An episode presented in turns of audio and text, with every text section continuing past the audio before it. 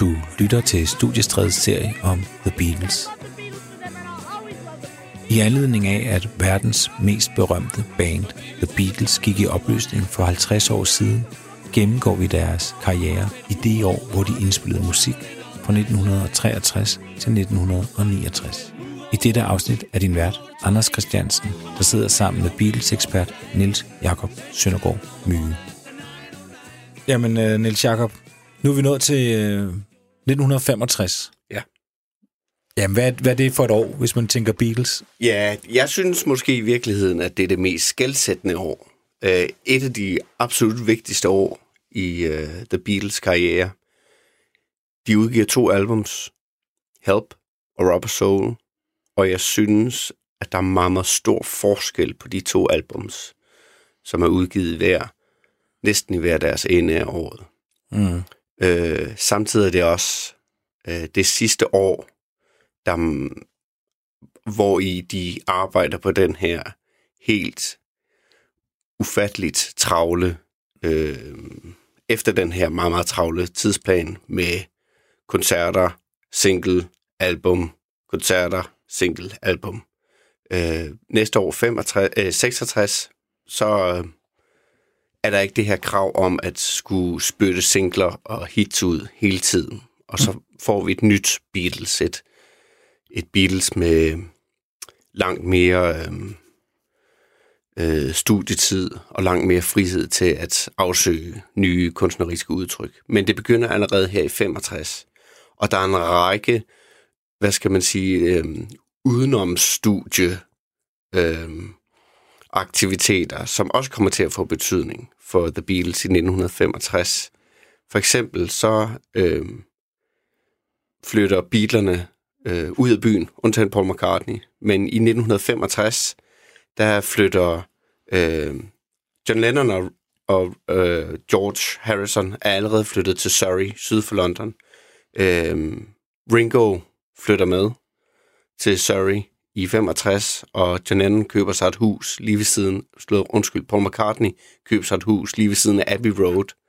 Så de fire Beatles er meget delt op, og det markerer også lidt en slutning på det her kammerateri, hvor de sidder på hinandens lår 24 timer i døgnet, hvor de deler seng, og hvor de øh, er sammen hele tiden. Det er for alvor i 65, at de, at de fire drenge her ligesom glider over i hver deres hjørne. Mm.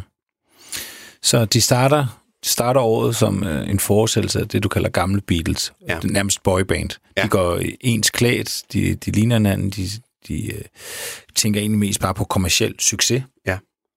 Og så slutter de året med at blive individer, selvstændige individer, og de er altså mere kunstnere. Ja, i høj grad. Altså man kan, hvis man skal dele Beatles over i to, så er Help You den sidste plade i den første æra. Kan man Ja. sige det sådan? Ja, det synes jeg bestemt, man kan sige. Øh, det er der mange, øh, hvad skal man sige, øh, ting, der, der taler for, at man kan dele det op på den måde. Øh, Help er, øh, er en, et album, som er skrevet til en film, som de skulle lave, fordi deres manager havde lavet en kontrakt for dem. Mm. Så det er ikke, det er ikke egen drift, at Help bliver lavet. Mm. Øh, de er så så heldige med, at de kan skrive sange hele tiden. Så det er fint. Men det er ikke, det er ikke et personligt projekt. Det er ikke en øh, kunstnerisk drift, der driver dem til at lave en film til, og så lige skrive nogle sange til den. Men alligevel så har vi på Help, særligt i John Lennon sange, øhm, aftegningerne er noget mere personligt, og et lidt mere personligt kunstnerisk udtryk. Og jeg siger særligt hos John Lennon, fordi vi begynder, vi talte kort om det i 64 med I'm a Loser, og, øhm, og hans, øh, hvad skal man sige, indre, mindre værtskomplekser. Men, men John Lennon begynder virkelig at dyrke et personligt, introvert øh, udtryk mm. i 65, særligt med Help. Help, I need somebody help, not just anybody help, you know I need someone help. When I was young, so much younger than today, I never needed anybody's help in any way. And now these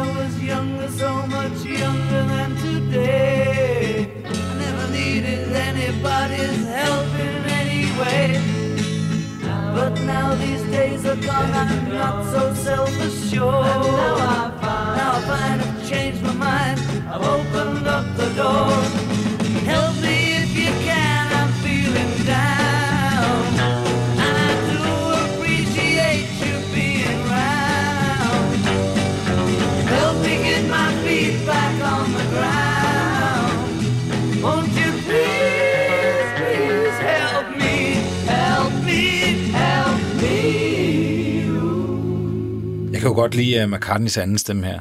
Ja. Uh, den, han laver i verset. Ja. Uh, der er jo ingen tvivl om, at de her programmer, mi, altså min, min hemmelige mission, det er jo at tale McCartney op. Synes du, det er svært? Nej, jeg, det, jeg både over. Han, han får jo lidt, øh, altså det, det har vi også været inde på tidligere, han får lidt hug, fordi altså hans bundniveau er nogle gange latterligt. Altså han, han laver nogle, nogle, nogle stinker nogle sange, og han er sådan en lidt, i forhold til Lennart... Han er en lidt sentimental fyr, ikke? Ja. Det, er, det er lidt mere... øhm, der er lidt mere slager og æstetik over Paul McCartney. Ja, men han har så også det, at øh, udover at han selv skriver nogle, nogle gode sange, jeg synes også, at han bidrager med rigtig mange, meget på de andres numre. I, Det er i højere grad end den anden vej, faktisk, øh, hvis man må sige det. Øh, for eksempel her, den her anden stemme, han, han, for det er McCartney, der finder på det. Ja. Men det, det er meget rigtigt efterhånden, som vi be, bevæger os hen imod 1970 og slutningen på The Beatles, så må man også konstatere, at Paul McCartney var også den, der gav mest til øh, særligt øh, øh John, øh, George Harrisons sange i, i de aller, aller sidste år. Ikke? På det tidspunkt, der gad John Lennon ikke mere, så han sad bare og tog heroin med Yoko. Øh, og, og Help her, som jo så er, er filmen, og det er, er pladen, og det er så også øh, titelnummeret her. Og som du siger, det er jo besti- altså, det, man skal huske, selvom det er jo en, en klassiker, og det er John Lennon, der synger Help, så er det, altså, det er jo bestillingsarbejde. Han er blevet sagt, John, du skal skrive en sang til den her film. Ja. Og så har han gjort det, fordi han gerne vil, han vil gerne have titelsangen frem for Paul McCartney. Sådan Ja. forholdt det sig også med Hard Day's Night, hvor han vist nok først skriver When I Get Home, som er på Hard Day's Night-pladen, men han kan godt se, ej, det bliver sgu ikke den, der bliver hittet. Så prøver han igen. Så det er den interne konkurrence igen. Mm. Øh, men jeg tror ikke, an, ingen andre end John Lennon kunne have skrevet en sang, der hed Help på det her tidspunkt. For det er en periode, som John Lennon refererer til øh, øh, Fat Elvis-perioden. øh, fordi han var flyttet til øh, Surrey, som jo er kendt som sådan et, et temmelig øh, velhavende område øh, af England. Flyttede til Surrey med sin kone og med Julian, sin søn, og så sidder han og ser tv og øh, spiser sig... Øh, ja, han blev aldrig fat, men altså han, han blev da i hvert fald lidt mere rund. Øh, og det var en periode, hvor John Lennon måske savnede lidt. Efter eget udsagn i- i hvert fald, så savnede han lidt retning og lidt øhm, en eller anden øh, motivation i mm. sit liv. Fordi nu havde han det hele. Han havde et hus, han havde en kone og en søn, og øh, en, hot, øh, en, en sang på hitlisten. Så hvad så nu? Mm.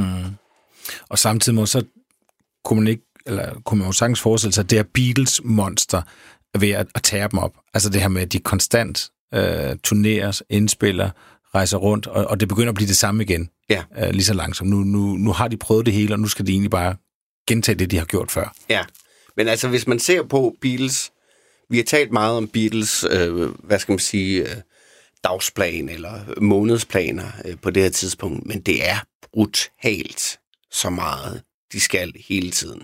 Der er ingen pauser her. Det sjove ved, ved Help, det er jo faktisk, og det er jo en lille bitte historie, men det er jo, det er jo faktisk her, en af de første konspirationsteorier starter.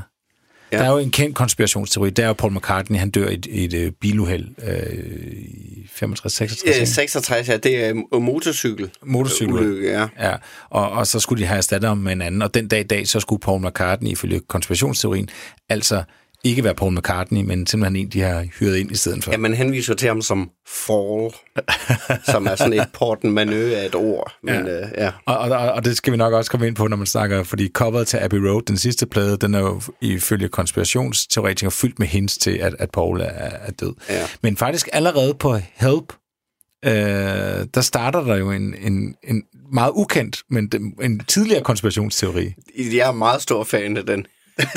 konspirationsteori. Kan du, kan du øh, indvige os i den? Øh, nej, nej, jeg kan faktisk ikke indvide dig øh, i den øh, bedre end, end den her øh, Paul is Dead-teori, for jeg ved ikke, hvor den opstår. Og det er en teori, der har så lidt kød på benet, at det måske i virkeligheden bare er nogle gutter, der har drukket sig stive eller et eller andet, jeg ved det sgu ikke. Øh, men det er jo fordi, at på coveret til Help, album og plade, slå album og film, der, der står øh, de fire Beatles med, med arme og ben i forskellige positioner. Det har sådan nogle signalflag. Jeg hedder det, sema- ja, hedder det semaforer, eller... Ja. De staver jo ikke help, og det var fordi, de prøvede at stave help med de her signalflag først, og det så ikke, det så ikke særlig godt ud. Nej. Øh, så fotografen besluttede sig for, at vil gøre sådan her i stedet. Og der har man så, der er der nogen, der har regnet sig frem til, at der ikke står, der ikke står help, men der står, hvad, hvad står der, Anders? N-U-V. Nej, N-U-J-V. Ja, hvordan udtaler man det? N-U-J-V står der. Ja, og jeg vil sige, jeg tror, Beatles er så gode, de kunne sikkert have lavet en nummer et hit med en sang, der hed New. Ja. Men, øh, men øh, det er der så nogen, der har brygget frem til, at New står for New Unknown John Vocalist.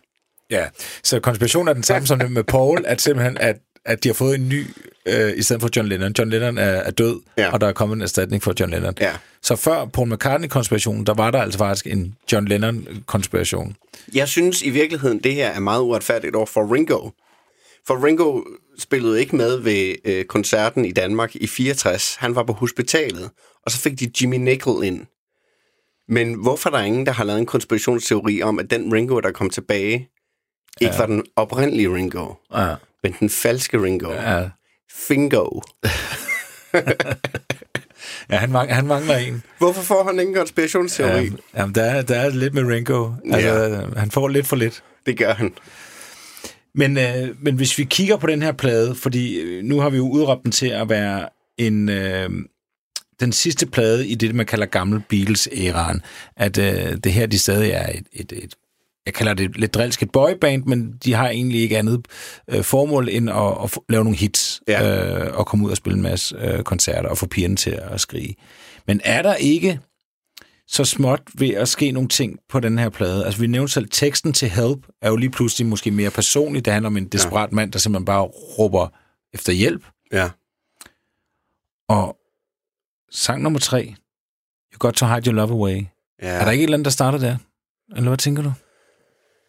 Jo, altså jeg ser den, jeg ser You've Got to Hide Your Love Away som, som en naturlig øh, del af den her John Lennon øh, introvert, øh, en lille smule depressiv øh, mand, som, som kanaliserer sin, er begyndt her i de her år for første gang kanalis- kanalisere sine følelser ud i sine sange.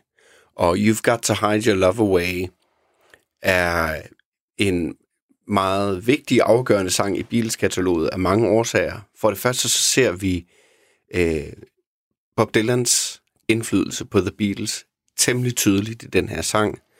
Øh, den er ren akustisk, og øh, der er nogle udtryk som for eksempel Gather Round, All You Clowns.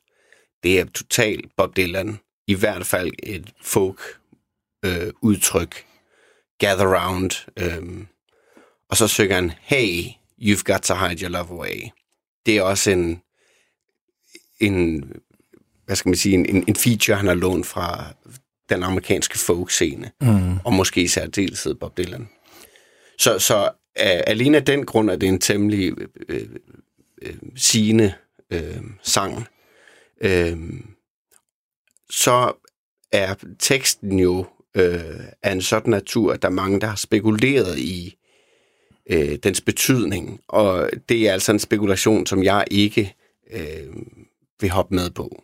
Nej, hvad er det for en spekulation? Jamen, det er jo, at det, han synger You've got to hide your love away, og det handler om, han kommer ud af skabet, at det handler om homoseksualitet, eller i hvert fald en eller anden form for øh, øh, ikke heteroseksuel øh, kærlighedssang. Øh, det har vi overhovedet ikke noget belæg for øh, at mm. spekulere i. Det er bestemt ikke usandsynligt, at John Lennon har øh, næret andre seksuelle øh, interesser end blot den her øh, mand-kvinde seksualitet, som, som man udelukkende kunne tale højt om dengang. Men vi har ikke noget belæg for at tro, at den her sang skulle øh, handle om homoseksualitet. Den kan lige så godt handle om en forbudt forelskelse, eller, øh, eller han kunne have skrevet den fra en andens perspektiv. Øh, så, så det er læst for meget ind i den, men det er der så blevet, fordi det er Beatles, og Ja. sådan ja. er det. Ja. Men en vidunderlig smuk sang, og de hi- hiver en øh, fløjtenist ind, som spiller tværfløjte. Og det er første gang, at vi har en øh, fremmed musiker på en Beatles-plade. Bortset lige fra Andy White, som spiller på trommer på Love Me Do helt mm. i starten. Men en, der er hivet ind specifikt for at lægge et nyt instrument ind. Det er første gang. Men det vidner jo også om, at de begynder at få nogle, nogle, nogle andre ambitioner, end at lave nummer et hits, tænker jeg. Ja, bestemt. Øhm, at de her, der, der, der har de et eller andet. Er, er det Bob Dylan, øh, Lennon hører her? Er det, kan man sige, at han er et hovedinspirationen for, for Lennons liv i det øjeblik? Jeg, jeg synes, det er meget, meget svært at øh, øh, konkludere andet. Altså, de har mødt ham, og var meget, meget trofaste lyttere af hans musik, og var inde og se hans koncerter, når han spillede i London. De var, jeg mener også i 65, det kan også være, at det var i 66, at de var på øh, natklub sammen med ham og Brian Jones. Mm. Ej, det gad jeg godt have været på natklub den aften. Ja. Øh, så, så de var meget optaget af Bob Dylan. Øh, og jeg synes, det er svært at konkludere andet end, at You've Got to Hide Your Love Away er John Lennon, der er dybt inspireret af, af Bob Dylan og, og prøver, prøver sig af i den genre. Here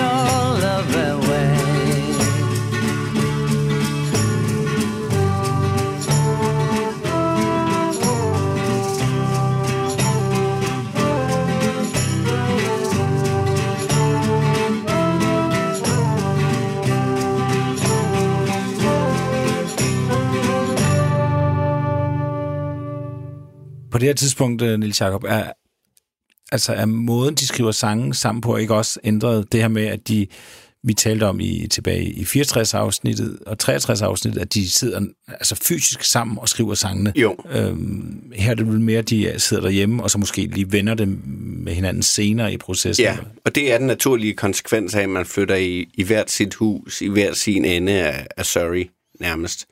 Øhm, nu skriver de det hjemme, og så kommer de ind med sangene i, i Abbey Road. Mm. Øhm, så, så der er, det er ikke det samme øhm, samarbejde. Øh, det er ikke den samme samarbejdende sangskrivningsproces, som vi har kendt hidtil, men nu bliver det i højere grad øh, bidrag fra den enkelte. Så kan man arbejde på det i studiet sammen, men, men det bliver mere John sang, Paul sang, Georgia sang. One question I don't think you've been asked, you probably have, I don't know. Why are you called the Beatles? Ah, why not? Når du sådan lader øjnene glide ned over sætlisten øh, på den her plade, øh, ja. Help, Altså, ja, jeg har fandme svært ved at, at, at sige, hvad jeg mener om den plade her. Ja, altså, det, det er jo sådan med Beatles, vi kan godt kritisere dem, men det er stadig skide godt, ikke? Ja. Men nej, det er ikke nogen super stærk plade. Øhm, You've Got to Hide Your Love Away er en af mine yndlingssange på den plade. Det er uh, I've Just Seen a Face, som er lidt samme type sang. Uh, det er også en vidunderlig sang, men jeg synes, Georges bidrag, You Like Me Too Much og I Need You, ah, det er ikke, det er ikke toppen af poppen. Mm. Øh, både bogstaveligste og overført betydning. øhm, og øh, Paul McCartney, jeg kan godt lide Another Girl og The Night Before, men det er bare ikke, det er ikke helt op at ringe. Nej. Øh, Nej. og, og, og så er pladen også, altså, nu siger jeg Paul McCartney, det er ikke helt op at ringe. Det er også her, han skriver Yesterday, ikke? Så lad os lige klappe hesten. Men, men pladen er også, apropos Yesterday, som er næst sidste nummer på pladen, som bliver rundet af med en fuldstændig rædelig version af Dizzy Miss Lizzy. Mm. Hvem tog den beslutning? Hvem vælger at lade Yesterday klinge ud? Altså en nærmest popmusisk revolution, og så klistre Dizzy Miss Lizzy på bagefter. Håbløst. Det ødelægger totalt pladen for mig. Alene det. Måden, den afs- afsluttes på. Jeg kan ikke holde ud. Jeg, jeg kan ikke holde ud.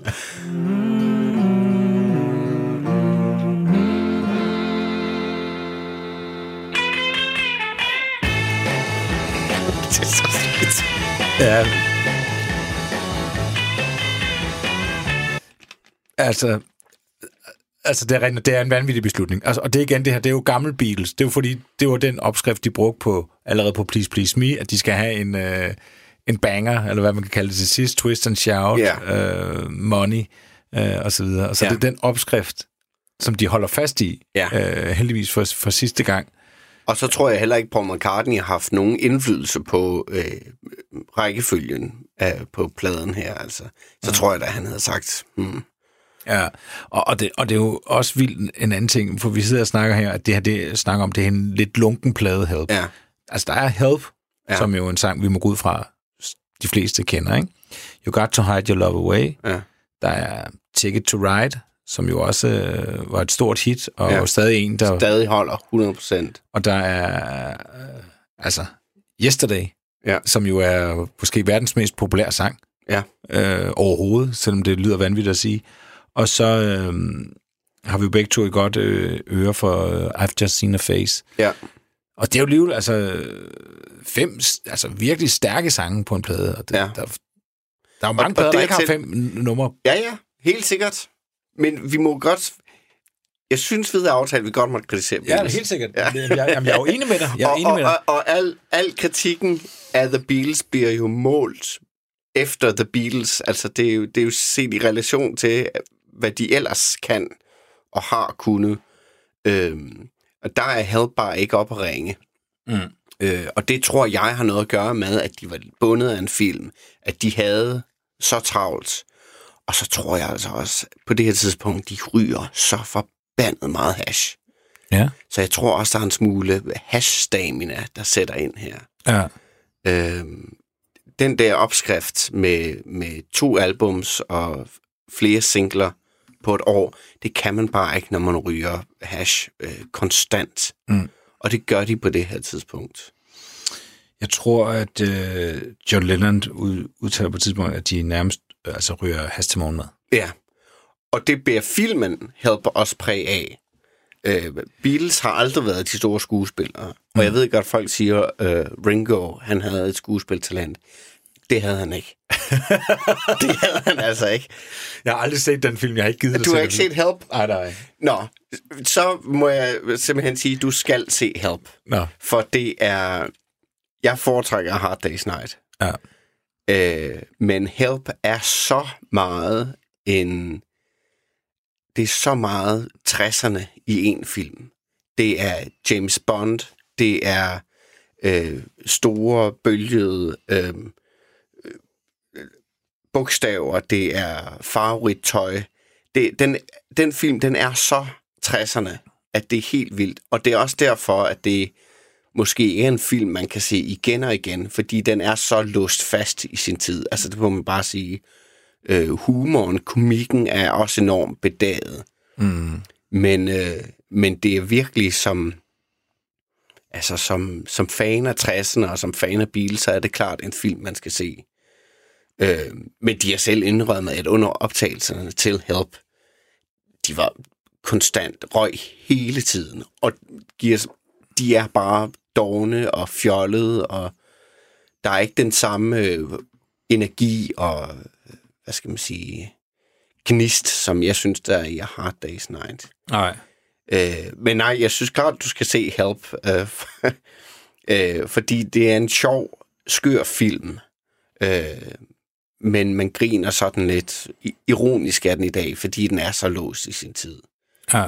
Men til gengæld kan man sige om Help, at der er, en, der er nogle meget, meget sjove, øh, hvad skal man sige, spotterme i Help, som viser sig at, øh, at blive til virkelighed.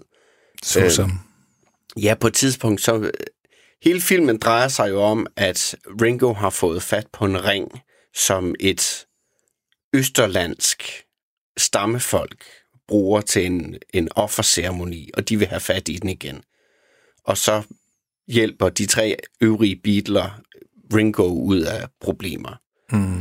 Øh, det er den meget korte version af Help. Øhm, men på et tidspunkt, så skal de forklæde sig for at øh, undgå at blive fundet af de her øh, stammefolk. Og øh, John Lennon tager sig et par granny, runde, øh, smal, øh, hvad hedder det, stillede mm. øh, briller på, som vi jo har lært ham at kende. No. Øh, de her små granny glasses. Sygekassebriller. Sygekassebrillerne, tak. Ja. Øh, dem har han simpelthen på her som en del af sin udklædning. Øh, Ringo klæder sig ud øh, på en måde. De tager kunstig skæg på og farver deres hår osv. Og han ligner sig selv fuldstændig fra 70'erne. fuldstændig. George Harrison, han får så sådan et overskæg, der kører øh, på overlæben, og så ned rundt om kinden og Ja, op ja, og ja. til bakkenbarten. Fuldstændig som han havde i 67 med Sgt. Pepper. Øh, det, det er helt utroligt, så godt det ramt. Og jeg ved ikke, om de har set filmen igen der i 67, eller hvornår det nu har passet, og så tænkt, hmm, det vil jeg prøve igen. Det ser sgu godt ud. Men det er virkelig morsomt. Ja. Til gengæld, så må jeg sige, hvis jeg lige Help-filmen, øh, på et tidspunkt optager de i en indisk restaurant. Øh, der er ingen indiske skuespillere med i øvrigt. Det er, det, det er to hvide jøder, der spiller de indiske tjenere. Ja. Den var ikke gået i dag. Nej.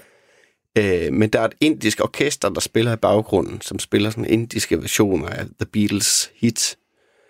Og det var her første gang, at George Harrison stifter bekendtskab med sitaren, hvor han mellem optagelser går hen og spørger de her indiske musikere, Oh, can I try you, sitar? Og så prøver han øh, at spille sitar for første gang, og det er simpelthen her interessen for indisk musik og kultur bliver vagt hos George Harrison. Så selv, selv hvis man ser Help og tænker, det var da et magtværk, så mm. må man give den, at den introducerer øh, George Harrison og The Beatles til, til indisk musik. Mm. Og det kommer jo allerede til udtryk senere, senere på året. Det kan vi vente med, når vi skal snakke om Robert Soul lige om lidt. Ja. Øhm, så, så som hus, historisk dokument er den, er den værd at se. Ja, jeg kender mange, som synes, at Help det er bare den mest vidunderlige film, og den er ufattelig god. Det synes jeg ikke, men altså... Øh, men den er sjov at se som Beatles-fan og som, som fan af perioden. Mm. Øhm, jeg tror også, man skal huske på, at Help, på det her tidspunkt, Help er jo deres første film i farver. Og, og de, jeg lærte her for nyligt, at hvis man har været en helt almindelig Beatles-fan i USA, eller i England, eller i Danmark for den sags skyld, og man ikke har været inde og se en koncert med dem, så er det første gang, man ser The Beatles i farver. Overvej, hvor fantastisk det er, at du er gigantisk Beatles-fan. Du har alle pladerne, du læser alle bladene, og så ser du dem for, på farver, i farver på skærmen for første gang. Det må være fantastisk. Ja, ja, Tænk sig. Jeg ved slet ikke, om jeg kan sætte mig ind i, hvor stort det må være at være fuldstændig besat af The Beatles, og så får man lov at se dem i farver for, for første gang i Help. Nej, det er jo ikke til at fatte. Nej. Det er slet ikke til at forstå. Og så har Help nogle, altså jeg synes musik øh, i Help er vidunderligt flot filmet. Øh, sang øh, You're Gonna Lose That Girl er filmet i sådan en mørk studie. Øh, masser af røg, fed lyssætning. Altså det ser virkelig lækkert ud. Så musikvideoerne, om man så må sige, i Help er ekstremt vellykket. Alene for det skal man se filmen. Mm. Og så skal man prøve at forestille sig, hvordan det er at se The Beatles i farver for første gang. Skal vi, øh, skal vi ikke lige tage øh, Ringos nummer på øh, Help? Skal vi det? Skal vi det? Synes du, det er en god idé? Bare lige for at høre det. Jo. Okay. okay. Det er altid godt lige at, at teste, hvad, hvad Ringo går og laver. Ja.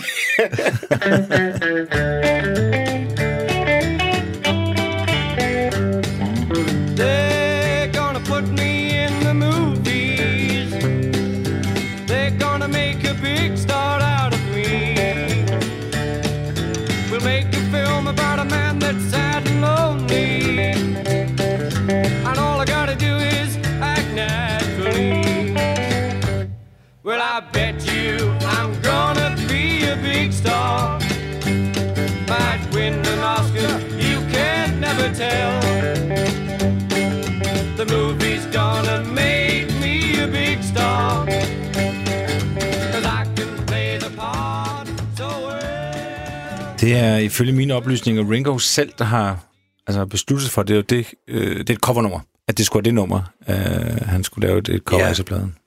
Han kunne godt lide country-musik, så det er jo meget passende. De havde et andet nummer, som hed If You Got Trouble, som passer bedre end i filmens tema. Øh, men sangen er ikke særlig god, og Ringo nød ikke at synge den. Så måtte de jo finde på noget andet. Jeg tror, det er valgt lidt i efter time. Ja.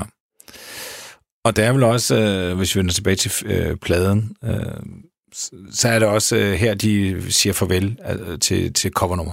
Altså, det er den sidste plade. Er det ikke det? Hvor Jo, de, bortset fra Hard Day's Night, som slet ikke havde nogen. Ja, Ja, øh, men, men de hænger ved her, ikke? Og, og- og det, det beslutter sig også for, at det, det behøver de faktisk ikke. Og det virker også helt åndssvagt, at de lægger covernummer ind, når de selv skriver så gode sang. det er rigtigt. Men man må så også sige, at de får også mere tid til det efter Help. Mm. Hvor, hvor det her brutale øh, program ligesom øh, bliver nedjusteret, og, og de har mere tid til at udvikle deres sange og, og skrive deres sange selv. Øh, så behøver man ikke at gribe efter en nødløsning, som et covernummer nogle gange kan være. Mm. Jeg vil jo godt tale om øh, Paul McCartneys, øh, han har jo en fantastisk dag, men jeg ved, du godt lige vil øh, tale om øh, Shea Stadium. Det vil jeg også godt. Jeg vil også gerne tale om et tandlægebesøg. ved du hvad, så... Det er faktisk, det vidner meget om, hvor vigtigt øh, 1965, øh, hvor, hvor vigtigt et år det er, for jeg har jo mine noter foran mig her, og jeg kigger også på tiden, og hold op, hvor har vi travlt. Der er virkelig mange ting at tale om. Lad mig starte med, med, med tandlægen først. Ja, gør det. Eller som George Harrison kalder det, uh, The Dental Experience, Ja, som også kunne være et uh, psykedelisk orkester fra samme periode, men det er det ikke. Uh, det er i marts eller i april 1965, hvor uh, John Lennon og George Harrison og deres respektive koner uh, spiser middag hos uh, tandlægen John Riley. mm. Og John Riley beslutter sig for, at det er en rigtig god idé at smide LSD i deres kaffe, uden at sige noget om det. Mm-hmm. Øh, Så det gør han. Og det er første gang, at øh, John og George tripper på LSD. Og de kører derfra i bil. George Harrisons Mor- Morris Minor kører de derfra op på natklub, hvor de bliver overbevist om, at elevatoren i natklubben, at øh, der er ild i den. ja. Øhm, og og det, øh, det er jo også en meget, meget vigtig markør i The Beatles historie. Første gang, de prøver øh, LSD.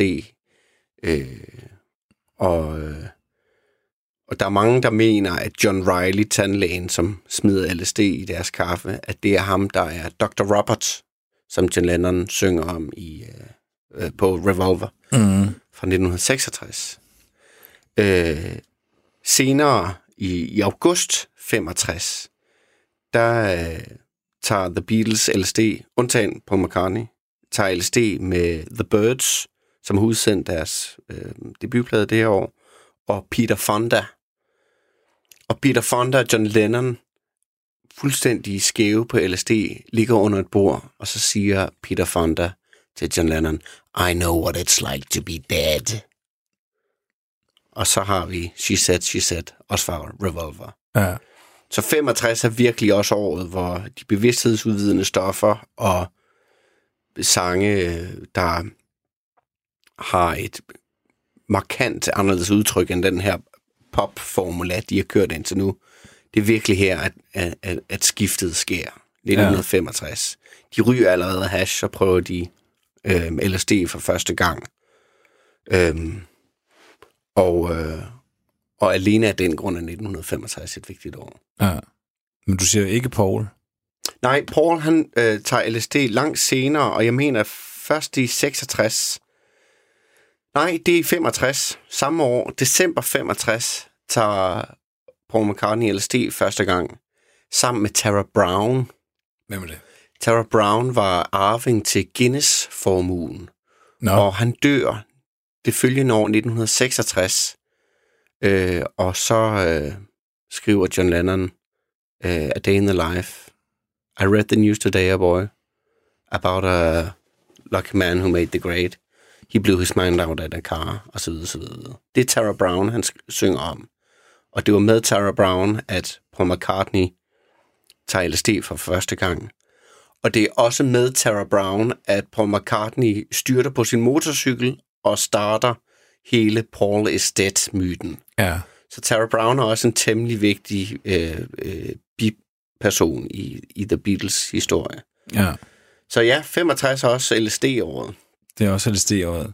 Og det sætter så sin spor hovedsageligt senere, faktisk, Ja. øh, hvis man kigger på deres musik.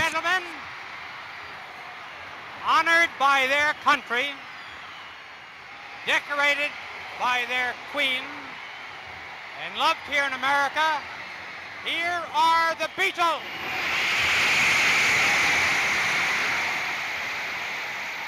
Man, man snakker jo så tit om, øh, om rekorder, når man snakker om, om The Beatles. Det er fordi, at øh, de spiller på Shea Stadium i 65. Det er rigtigt. 15. august 15. august. 1965. Og det er jo, det er jo, en, det er jo blevet en legendarisk øh, koncert. Jamen hvorfor? Fordi det er den største. Fordi det var den suverænt største koncert øh, på det her tidspunkt. Jeg tror faktisk først, at den bliver overgået af Paul McCartney og The Wings en gang i midt-70'erne, da de spiller for 100.000 i Sao Paulo, tror jeg. Ja. Øhm, så det er en, øh, en rekord, der står omkring et årti. Øh, og det er en ikonisk koncert, fordi den, den markerer højdepunktet af Beatlemania. Er det 65.000 eller sådan noget skrigende unge mennesker på et baseballstadion i New York? Øh, jeg er jo så heldig at være gift med en amerikaner, øh, som har en bekendt, der var inde og se Beatles på Shea Stadium. Og jeg spurgte min kone, når man, hvad, hvad, hvad, hvad havde hun at fortælle om den koncert? Hun kunne ikke høre en skid. Det var det eneste. Intet. Det var ren skrigeri. Vi kan lige prøve at høre, hvordan det lød, fordi man kan faktisk se koncerten på, øh, på YouTube. Ja, der vil lynhurtigt indskyde, at dele af det, vi ser på, på YouTube med Shea Stadium, der er meget af det er, øh, er spillet efter, er, altså overdubbet. De har Ah. lagt instrumenter ind bagefter, fordi lyden var så dårlig.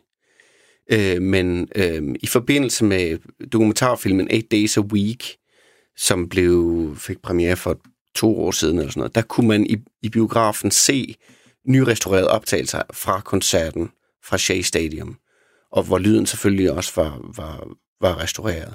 Og jeg var så heldig at se det, og det var fantastisk. Jeg fik gåsehud samtlige 20 minutter, eller hvor langt sættet nu er. De spiller så godt, men de kan ikke høre en dyt. Mm.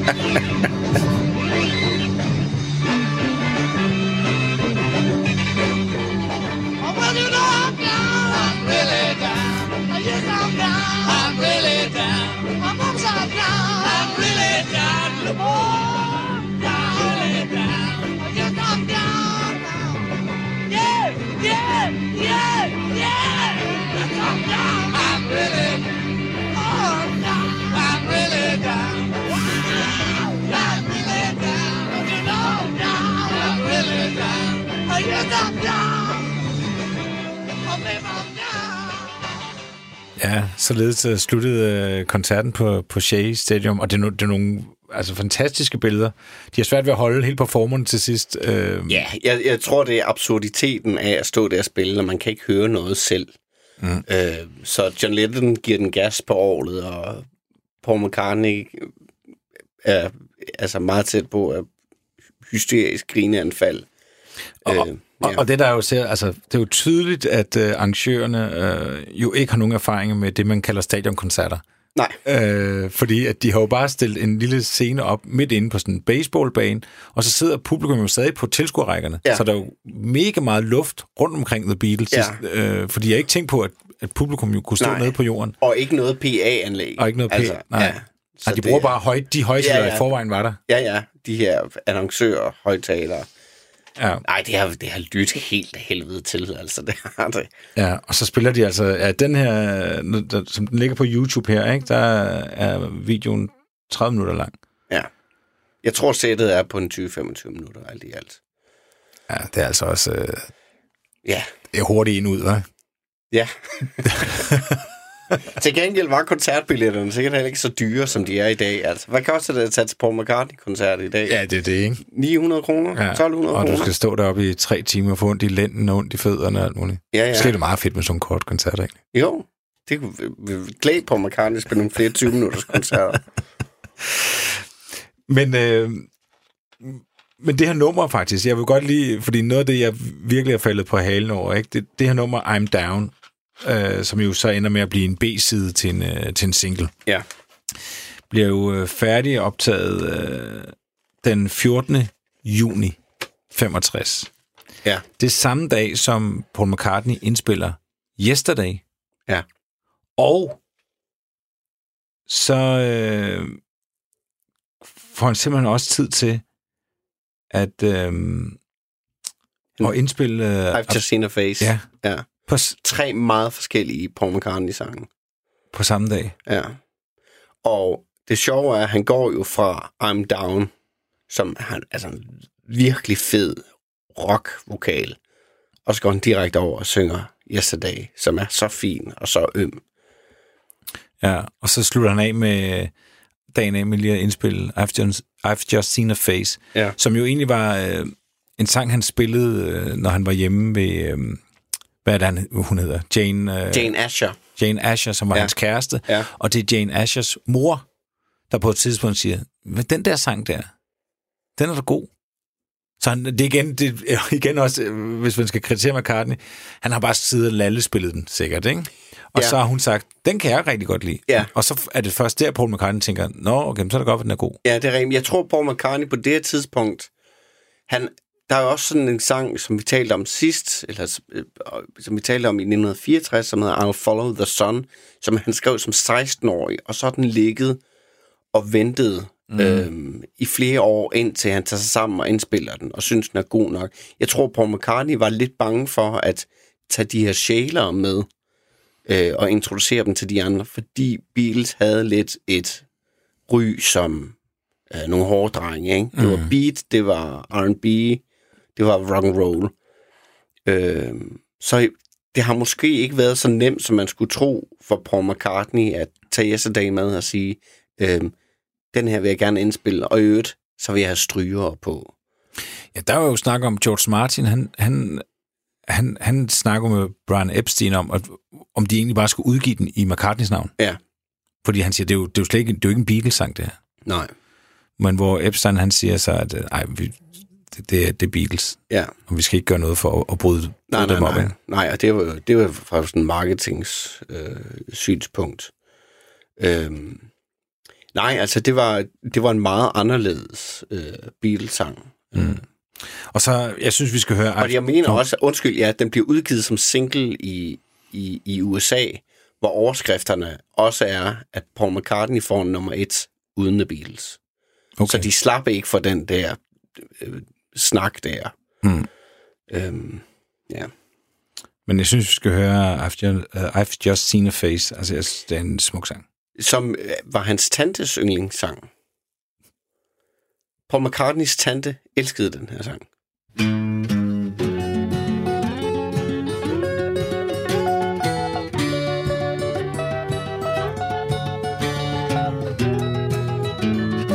I've just seen her face, I can't forget the time or place where we just met. She's just the girl for me, and I want all the world to see we've met.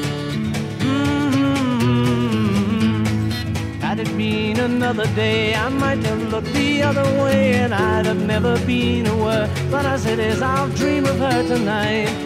La, da, da, da, da. Falling, yes, I am falling, and she keeps calling back again. I have never known the like of this. I've been alone and I have missed things and kept out of sight. But other girls were never quite like this. Da, da, da, da, da. Falling, yes, I'm falling, and she keeps calling me back again. Falling,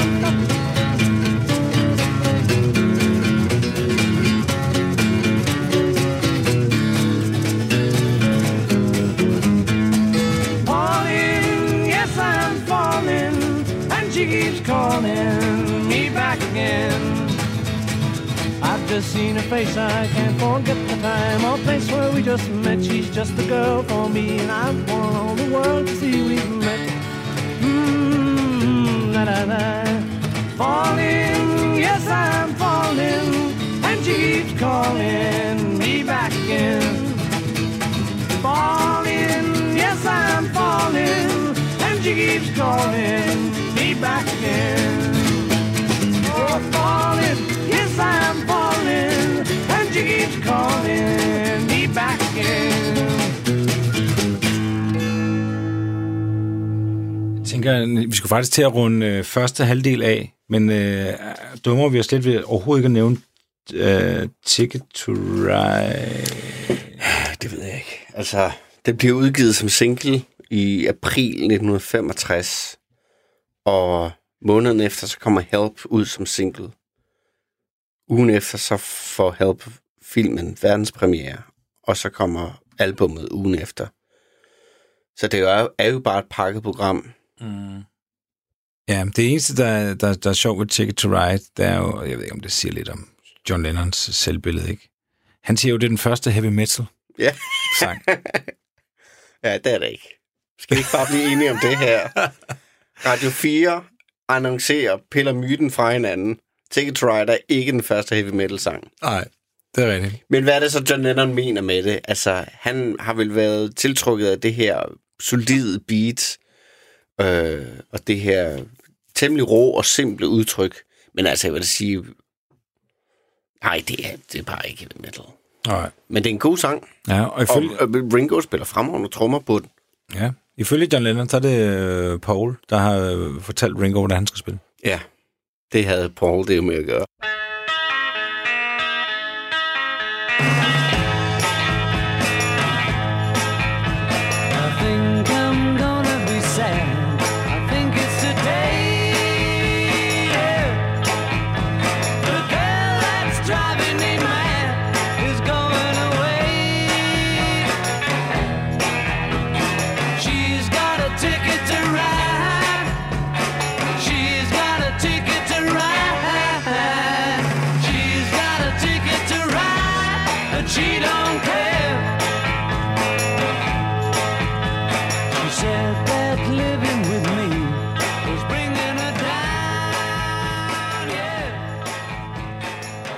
Altså, man kan jo give Beatles æren for rigtig mange ting øh, med rette.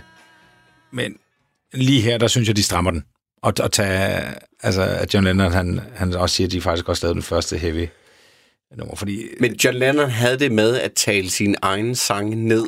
Så når han så endelig taler en sang op, en Beatles-sang op, så, så må det være, fordi han synes om den. Men nej, ja. der er ikke meget heavy metal over den. Nej, det er det altså ikke. Jeg siger, Black Sabbath kommer fem år senere i 70, ikke? Se, Black Sabbath, de har meget der. Det er 70. De har klokken, Ja. de har regnvejret og sådan noget, ikke? Ja. Altså, de har også... Øh, de kan virkelig tage æren for meget, ikke?